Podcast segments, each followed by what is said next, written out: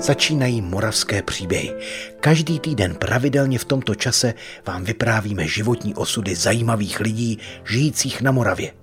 Partnerem pořadu je Paměť národa, redakce dokumentaristů působících na Jižní Moravě. Díky nim vzniká unikátní archiv vzpomínek pamětníků, ze kterého čerpáme. Narodil jsem se v Kurtání, ale žili jsme ve Filakově a v roce 1936 jsme se přestěhli na Lázipustu mezi Lučencem a Filakovem. Po roce 1938 zmíněnou oblast Maďaři okupovali a já byl ze slovenské školy, co poslední, vyhnán bičem. Školu poté zavřeli a musel jsem se učit maďarsky. My byli v rodině hrdí Slováci, takže v nás na okolí viděli jako nepřátelství živli. Každý druhý den jsme se museli hlásit, nebo nás kontrolovali na statku četníci. Můj otec navíc pocházel z Ukrajiny a nikdy nepřijal jiné občanství. Byl zaměstnán jako řemeslník na velkostacích, jen tak mohl dělat, to měl povolené, jinak samostatně jako ne. Proto jsme se měli na místní poměry poměrně slušně. Nemyslím finančně, ale jídla jsme měli dostatek okolí tehdy panovala velká bída, vy si to ani dovedete představit, jak to vypadalo. Představit si asi neumíme většinu situací, do kterých se během svého života dostal Ján Novenko. O některé ze zážitků se s námi nicméně tento choreograf původem z Jižního Slovenska podělí v dalším pokračování moravských příběhů. A i když ho do Prahy a nakonec na Jižní Moravu přivedl hlavně tanec, Ján Novenko nám bude vyprávět zážitky z doby před svou taneční kariérou ze sklonku druhé světové války. Tentokrát vše pro budoucí generace zaznamenali děti ze základní školy v Moravské Nové Vsi na Břeclavsku, a to v rámci projektu Příběhy našich sousedů. Od mikrofonu vás zdraví Hana Ondrijášová a slovo hned předávám hlavnímu aktérovi Jánu Novenkovi, který se jako 15-letý chlapec zapojil do odboje, pomoci partizánům a nakonec se připojil k rudé armádě. Na jaře 44 zavřeli školy úplně, protože vojáci a uprchlíci před frontou potřebovali ubytování. A tím pádem zabírali školy. Všetci, co jsme skončili, byli se mladí, ale ve Filakově se vyrábělo i pro frontu různé věci, tak jsme tam eh, museli být zaměstnaní chodit. I když jsme byli mladí, nedalo se nic dělat. Byla to velká zbrojní továrna, kde pracovali a tenkrát asi 12 tisíc lidí. Ta obec Filakova měla jenom necelých 5 tisíc obyvatel tenkrát. Ve fabrice jsme začali s kamarády probírat, co bychom mohli dělat pro porážku masistů a meďorů, ale nejen oni, hledano nás mě, mě víc lidí a já musel z továry pro jistotu odejít do kamenolomu a to bylo štěstí, že jsem učil jednoho mého kolegu z té školy, z té měšťanky, Maďara, a jeho táta měl pronajatý kamenolom. No a ano, lomu se navázal kontakt s partizány, byl daleko od města, blízko čistě slovenských obcí, tam dole byly totiž dvě obce, které byly čistě slovenské obsazené po první válce, jak byla, tak lidma od Dětvy a dětelského okolí, což byli tvrdí Slováci. Zaplať pámu za to. No, takže byl daleko od města, blízko čistě slovenských obcí. V Lomu jsem se naučil odpalovat kámen a věděl jsem, kde je vše uskladněno. Protože ten kamenolom, tam jsou kopce a hluboké údolí a všelijaké ty srázy a já nevím co. A byly tam dokonce i nějaké ty díry zavrtané do těch strání. No a jak jsem říkal, tam byli ty Slováci. No tak přirozeně, že když na Slovensku už nebylo povstání, už bylo poraženo, no tak oni se schovávali tam. Tak jsme se poznali, ale nemohli jsme si říct ani jména, nic. Prostě jsme jenom věděli. A říkám, no vyhazuju do vzduchu prostě ty kamery, protože jsem rychlý, tak mě to nechávají dělat. A nevíš, kde mají to, že bychom to. No říkám, radši to nedělejte, ale já něco schovám. No tak jsem to udělal, to nebylo jen tak.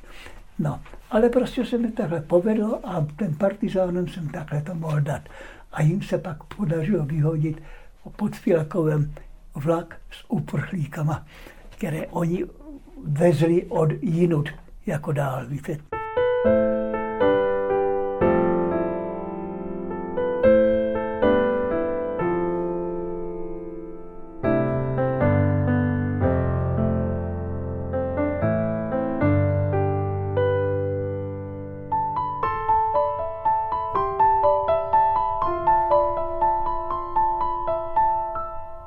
Já ani nevím, kolikátého byla. Bylo to prosinci a myslím si, že to byl den před Vánocem nebo tak nějak. Najednou se tam dívám, Ježíš říkám, co to je. Vyběhl jsem on, a on, ruky vrch. A on už to byl rozvědčík první, jako je mezi prvníma, a už nás hledal. Protože věděli o nás, No tak jsme se začali objímat a já jsem jim ho neukázal. Moment, moment, ne, ne, ne, ne. Mě zdržovat nemůžeme, musíme počkat, aby nás Němci nechytili. Až později jsem se dozvěděl, protože to byl vlastně rozvědka, říkala se jí směrš. To jsem dlouho nesměl říkat nic. Směrť špionám, čili smrt vyzvědačům. Tak to, my jsme byli ta kontrarozvědka, víte. Dokonce jsem se dostal až k Malinovskému. Tak najednou mě řekli, Ivane, kolik máš roku? Záležel, že 18, aby mě vzali. A chtěl bys do armády stoupit opravdu? Táta souhlasil jako tak, no, tak hned. A dokonce nakonec jsme dostali tu dohodu, abych nebyl jen jako obyčejný voják. To znamenalo, že prostě se mnou se musí zacházet slušně a dávat na mě pozor. Ta fronta potom velmi rychle postoupila k Lučenci, já jsem tam pomohl ještě právě ukázat, kde co. To by se ani nevěřili, co všechno jsem prožil. Najednou z ničeho nic. Jak to bylo taky s Lanžotem. Lanžot jsme nemohli, protože neměli jsme těžké zbraně, málo, a vždycky, když naše, naši začali útočit, tak prostě z kosela Němci viděli, mohli to hájit. Ale dostal se k nám jeden Moravák, ano, a potom začal vykládat, kde jsou tank, ty německé tanky, že ani letadelka je neznali, ne, nechytli. A to bylo z jara, že už byly na zolté stromy. A tak říká, jo, oni jsou schovaní pod návratím a pod těma stromama v zahradách. No ale aby to byla pravda, tak naši si říká, sakra, bylo by to dobré se zkusit dozvědět se co a jak. Ale to dnes jsem neměl dělat, nesměl jsem to udělat.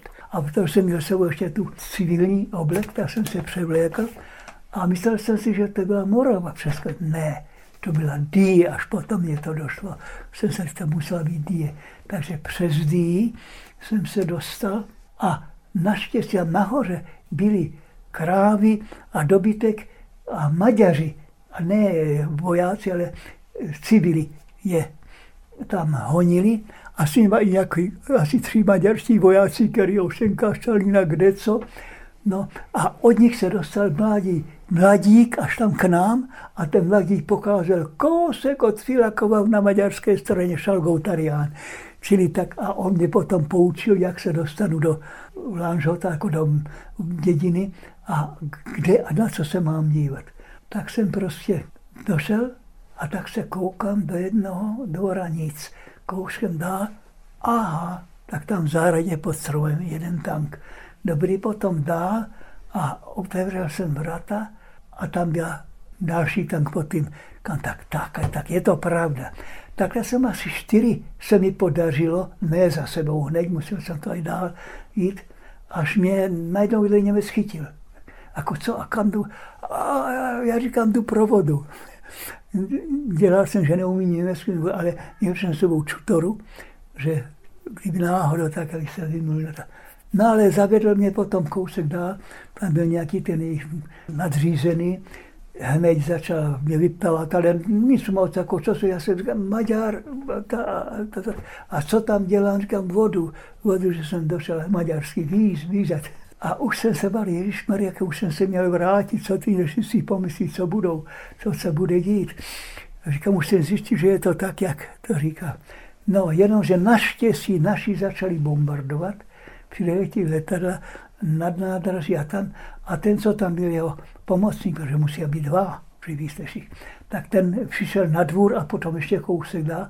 A já, jak jsem zjistil, protože okna byly vždycky otevřené kvůli výbuchům že výbuchy by byly rozbily. Víte, takže byly otevřené a já jsem měl venku, je klid, všechno skoro. Tak jsem skočil, prostě se mě ho podařilo zabít. Zlomit krk. Vás. A utekl jsem oknem ven a pak jsem utíkal, utíkal, jak jen se dalo, nedbal jsem o nic. Ale tam, když jsem se vrátil na zpátek, tak mě náčelník pořádně vynadal. Ale jak? Tak vlastně skončila první návštěva Jána Novenka na Moravě. V zápětí se tam znovu dostal spolu s rudou armádou a došel s ní až hluboko do vnitrozemí. Po válce vedli jeho kroky zpět na Slovensko, kde se jako tanečník aktivně zapojil do folklorního souboru. Právě tanec ho ale nakonec přivedl natrvalo na území současné České republiky. V Praze vystudoval choreografii na Akademii muzických umění a založil rodinu. Přes spolupráci s národopisným souborem Břeclavan navázal úzké kontakty s Jižní Moravou a nakonec zakotvil v Moravské Nové Vsi. S tím, co zažil za války mimo jiné i právě na podluží, se ovšem prý nikdy příliš nechlubil. Víte, to nebyla žádná sranda. Víte, já jsem potom se musel eh, doma aj léčit. Dneska se ví, že co za, za, zanechává člověku taková ta záležitost, že ano. Ale já jsem prostě se aj léčil jeden čas tak z toho, protože se budil v noci. Mě nezbudilo něco, jako kdyby to prostě se stalo hned ten moment. A tak mě nakonec ta jedna paní doktorka, to jí budu nějaký Padenovenko. Dělejte si ze všeho srandu. A to mě drží a do dneška se snažím, mě musím dávat pozor, abych náhodou někoho neurazil. Asi takto.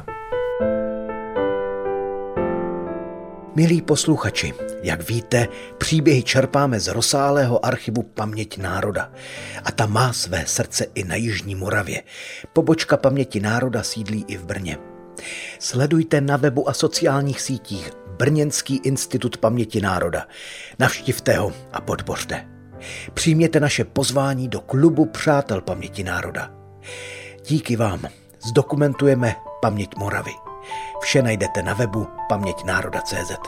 Děkujeme.